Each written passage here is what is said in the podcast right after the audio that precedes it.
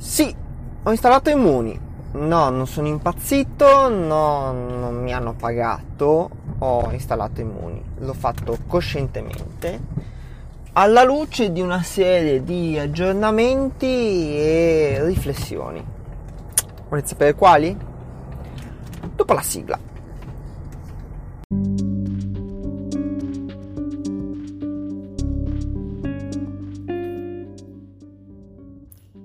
Semplicemente Sirio, flusso di coscienza dal cervello malato sia negri alle vostre orecchie.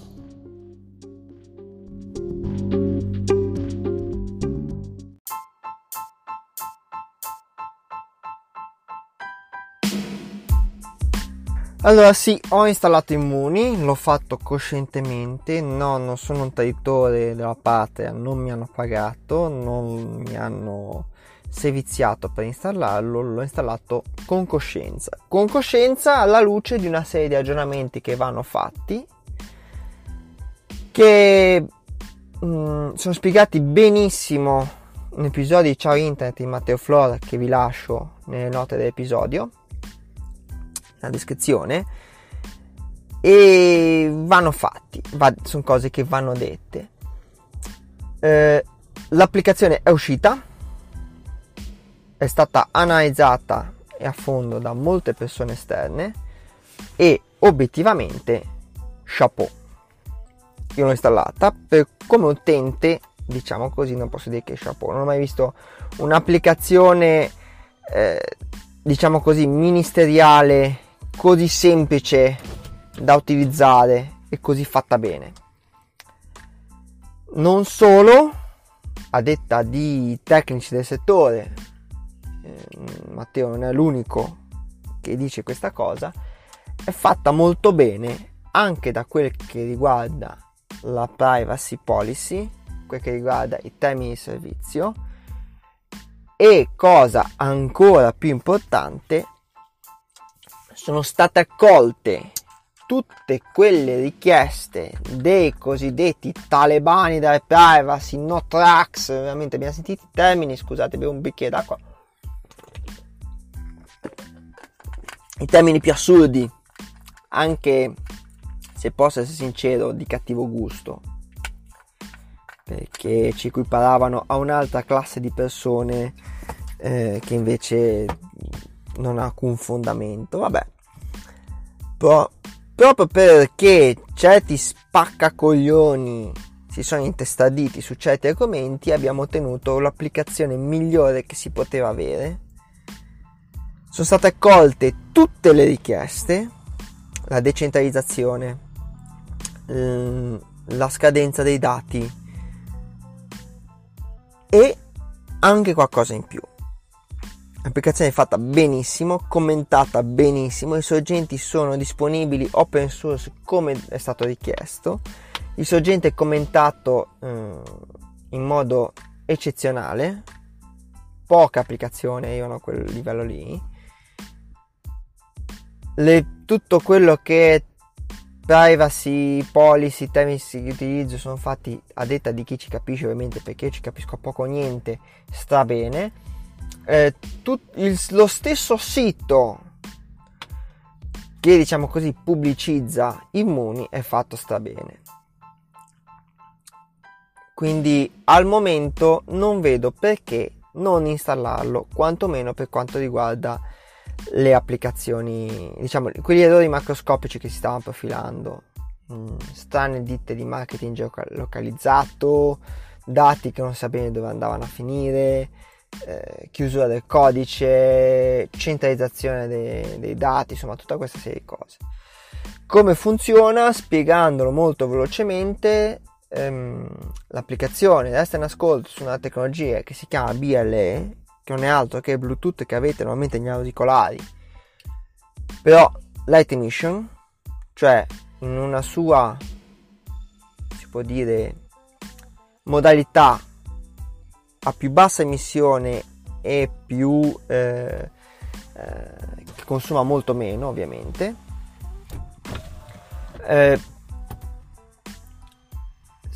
controlla i contatti in giro, il BLE è acceso anche se avete Bluetooth spento, quindi non vi preoccupate che non dovete tenere Bluetooth attaccato, anche se ormai Bluetooth è sempre attaccato perché tra smartwatch, sportwatch, autoradio connesse, eccetera, Bluetooth è sempre attaccato.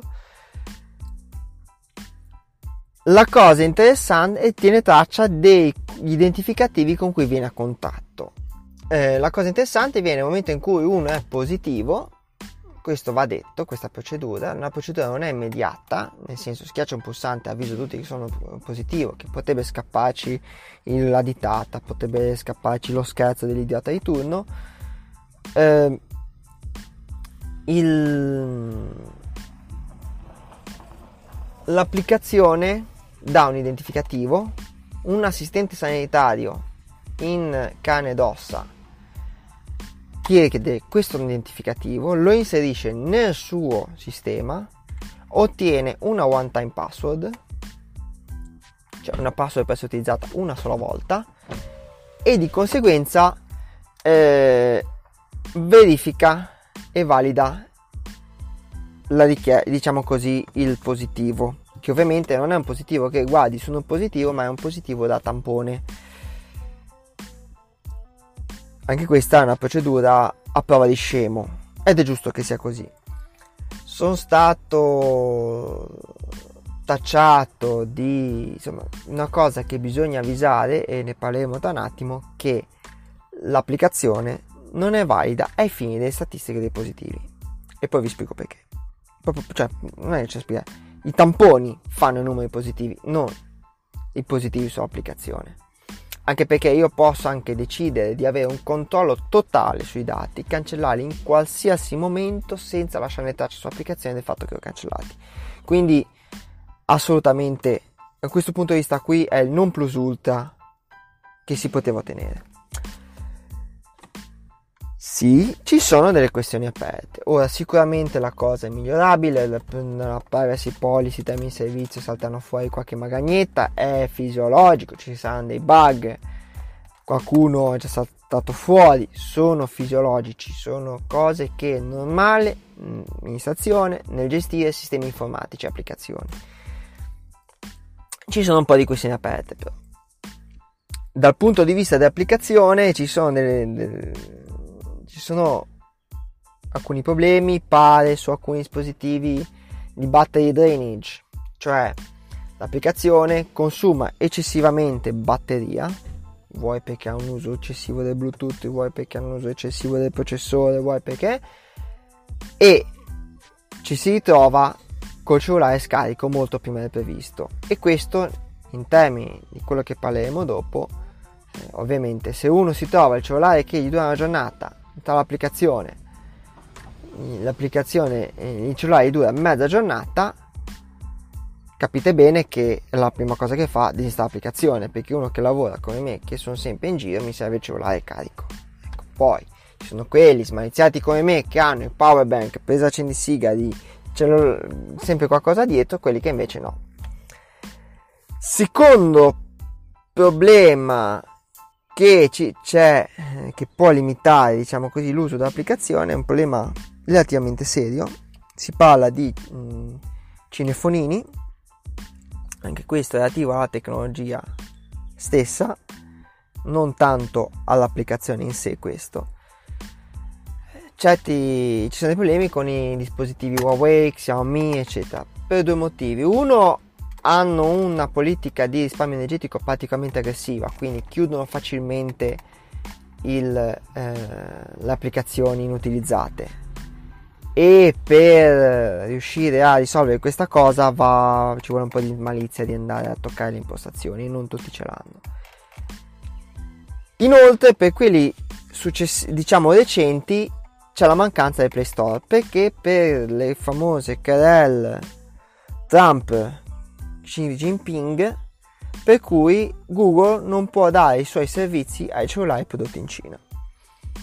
Che questo sarà un grosso limite alla diffusione perché i cellulari Huawei e Xiaomi anche in Italia sono praticamente diffusi per il loro prezzo, il loro, il loro rapporto qualità-prestazioni, eh, prezzo-prestazioni però anche qua si stanno creando degli accordi, insomma si sta cercando un sistema. Altro problema relativo è che sui particolari cellulari praticamente vecchi non funziona. Relativo perché sono comunque cellulari ancora diffusi, diciamo dall'iPhone 6 in giù e gli Android inferiori al 6. Tanto per, sono andato a vedere oggi delle statistiche, gli Android inferiori al 6 sono comunque il 20% di tutte le installazioni mondiali di Android, quindi comunque è una bella fetta. Però queste sono cose assolutamente mm, risolvibili. Cosa diversa sono i problemi del sistema. La scorsa puntata qualcuno mi ha detto che non si capiva, ammetto che a volte quando parlo sono un po' logoroico. Un problema di cui parlavo e che a mio avviso pochi ne parlano ma rimane sono i falsi positivi e i falsi negativi. Se io sono in bicicletta, il BLE ha una portata di alcuni metri. Se io sono in bicicletta, mi faccio il mio giro in bici in città, ai semafori perché sono una persona civile mi fermo ai rossi e accosto ovviamente le macchine, quelli che hanno il cellulare in macchina entrano in contatto con me, magari anche per un certo periodo, tutto il rosso di un semaforo. Sarà difficile tarare l'applicazione in modo tale da evitare questo tipo di falsi positivi. È ovvio che se io, che in bicicletta, o la persona dentro alla macchina diventiamo positivi, arriva una notifica sull'applicazione del, del corrispettivo. Falsi, c'è anche il problema dei falsi negativi. Banalmente, io vado incontro al postino, lascio il telefono sulla credenza in casa. Se uno dei due diventa positivo, l'altro non può venire a saperlo. Sì, non sono percentuali elevate, vorrei vedere. E lo vedremo col tempo, non sono cose che si, una statistica che si crea così dall'oggi al domani, lo vedremo con il tempo. Altro problema non così banale, sempre del sistema, non dell'applicazione in sé, è non abbiamo ancora definito che cosa succede a chi riceve la notifica. Questo sistema, come dice giustamente Matteo, funziona nel momento in cui viene incasellato in quelle che sono le tre T. Test, trace and treat. Faccio tanti test, traccio tutto quello che succede ai positivi e tratto la malattia. Al momento i test non riusciamo a farne così tanti, perché sappiamo è inutile, è sui giornali che l'andamento dei contagiati va sul numero dei, dei test effettuati, a volte ne vengono fatti di meno, a volte di più.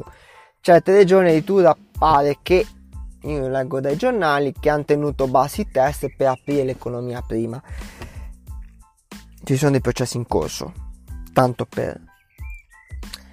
Non solo, non si sa che cosa succede nel passaggio tra le tre T. Al momento si sta demandando tutto alle regioni, ogni regione pare che sia attiverà in autonomia. Non mi sembra una grande genialata, anzi in previsione di un'apertura dei confini io avrei fatto più una cosa a livello europeo o mondiale piuttosto che una per ogni singolo stato. Però abbiamo voluto fare così, almeno cerchiamo ragazzi di tenerci uniformi sono probabile contagiato, cosa devo fare? C'è chi dirà state 4 giorni in casa, chi gli manderà il tampone, chi insomma, chi lo sa. E non è una cosa banale. Altra cosa, ehm, andiamo a prendere un pensiero fatto da Bruce Schneier. Bruce Schneier è forse uno dei più grandi crittografi che abbiamo al mondo. E lui dice giustamente una cosa. Un'applicazione di questo tipo ha senso, in, questo in uno studio, se si raggiungono certe soglie di applicabilità e di statisticamente rilevante. Quindi certi numeri Qual è il problema? Grosso problema. Che al momento neanche gli epidemiologi sanno darci una risposta da questo punto di vista. Quindi siamo tutti, stiamo facendo un esercizio sperando che funzioni.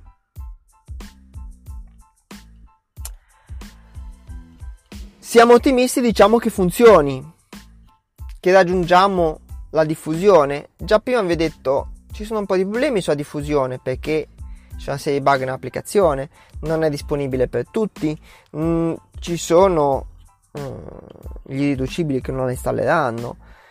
Sullo stesso numero di diffusione eh, ci sono molte scuole di pensiero, a mio avviso troppe. Già la diffusione di smartphone in Italia è bassa, perché siamo al 66%. Le persone più eh, delicate da questo punto di vista, gli anziani, difficilmente hanno uno smartphone. E non solo, l'analfabetismo digitale in Italia è galoppante. Vi ho appena detto potresti avere un cellulare con una politica di risparmio energetico particolarmente aggressiva che ti chiude il telefono e non sai smanettare, per, ti chiude l'applicazione e non sai smanettare, non te ne rendi neanche conto. Oppure hai il bug che ti va giù la batteria, non dici aspettiamo perché siamo fiduciosi negli sviluppatori che hanno fatto un lavoro tanto per fare questa applicazione e allora lo, lo aspettiamo un attimo, disinstallare l'applicazione perché il telefono ti serve subito, non tra sei mesi. Ci sono varie scuole, vari studi. Secondo agenda digitale basta il 10% per avere un miglioramento. La cosa divertente è che una delle persone eh,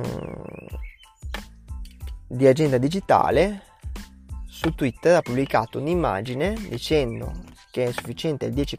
Per l'amore del cielo, 1 è meglio di 0. Intendiamoci però nell'applicazione in cui ha, che ha pubblicato si vede bene bene che se non aggiungiamo il 40, attorno al 40% di diffusione totale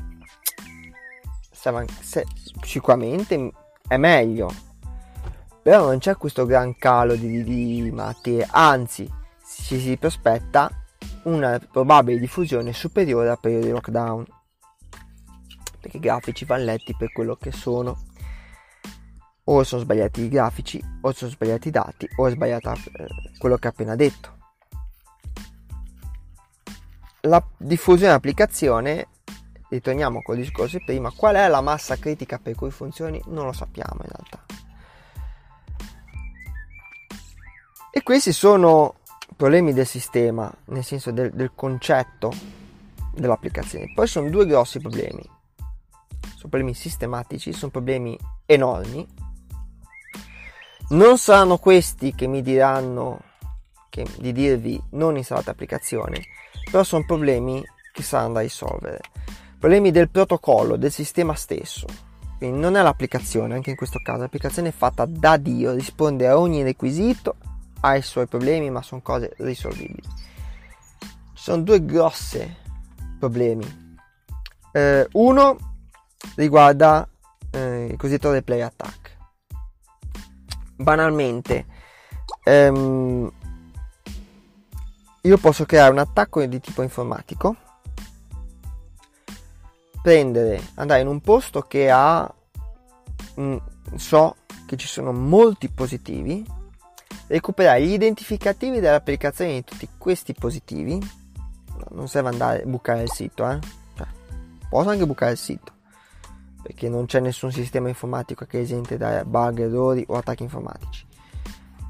Però posso anche banalmente andarmi a registrare gli accessi che ho, prendere questi identificativi, andare in un'altra zona, magari pulita, emulare questi identificativi uno dietro l'altro come se passassero le persone, anche a una certa velocità, perché col computer si può fare.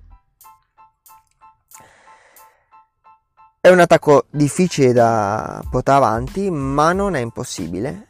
E un attacco di questo genere, immaginate um, di andare in un reparto Covid, in un reparto, in una zona dove ci sono tutti questi, o bucare il sito, bucare il database. andare in una città come quella che eh, dove abito io a Spezia, centri commerciali, stazioni, fa girare questi identificativi, crolla l'economia della città perché è basata su quelle 4-5 imprese e indotto. E non è una cosa da sottovalutare. Altro problema grosso, eh, i dati quando io faccio l'invio del fatto che sono positivo vanno a una macchina virtuale, scusate, una macchina Sogei, cioè statale, un server statale. Il problema è quando li scarico. Quando li scarico, per non sovraccaricare il sistema, vengono usate delle cosiddette CDN. È una pratica comune, soprattutto in quello che riguarda i siti internet, però non, in questo caso è un po' pericolosa. In pratica il la macchina di Sogei invia delle copie di questi identificativi a varie macchine che si preoccupano del mandare ai dispositivi le liste, di far scaricare le liste ai dispositivi.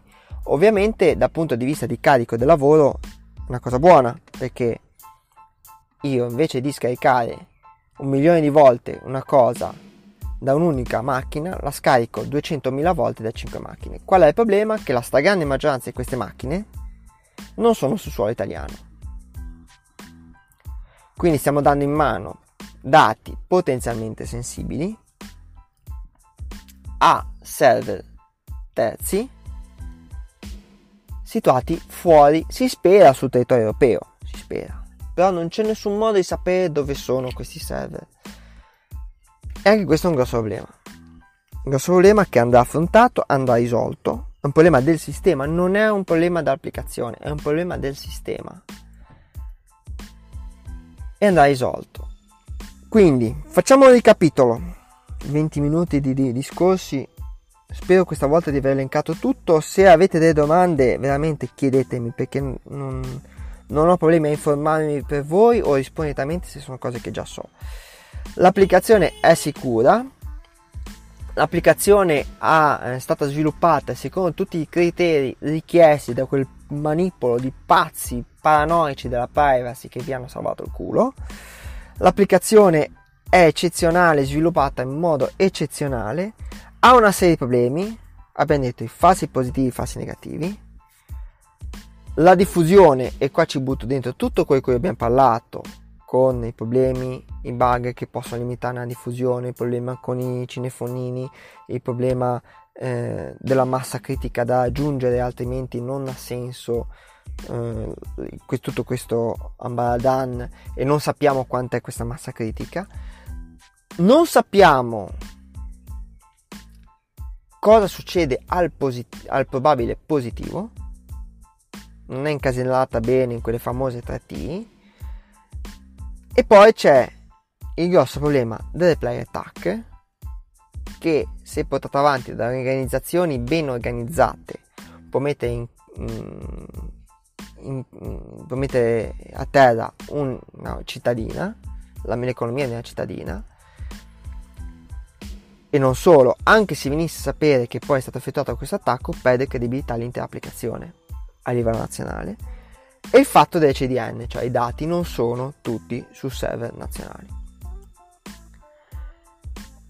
Non sarò io a dirvi di non installare questa applicazione, anzi, vi ripeto, io l'ho installata, la utilizzo, l'ho eh, abilitata, l'ho attivata, ho qualche punto interrogativo sul fatto che funzioni perché ho un Redmi Note e c'è quel famoso problema delle politiche di risparmio energetico. E diamo fiducia a questa applicazione.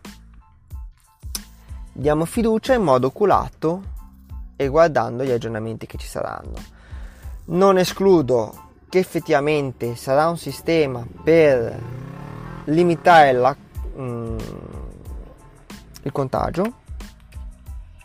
Non sarà questa a dirci quanti saranno i contagiati, carissimi amici di Twitter, perché quelli sono i tamponi, non le applicazioni, anche perché posso cancellare i dati in qualsiasi momento dal mio telefono e i dati rimangono sul mio telefono. Però speriamo di aggiungere la massa critica che ancora non sappiamo per rendere utile questa, questo sforzo immane di questa ditta che ha creato tutto questo sistema e che vengano risolti quei problemi, alcuni relativamente cazzate, alcuni problemi grossi che vanno risolti. Hanno fatto un gran lavoro, mi aspetto che risolvino i problemi, me lo aspetto sinceramente, più la ditta che lo Stato. Ragazzi, al solito fatene di quel che volete in questo podcast, spero di essere stato chiaro, sono stato chiaro, sapete dove trovarmi, Twitter, Facebook, eh, LinkedIn, su Facebook ci sono sempre di meno perché mi hanno rotto i coglioni, fatemi sapere cosa ne pensate, ok? Alla prossima, ciao ciao!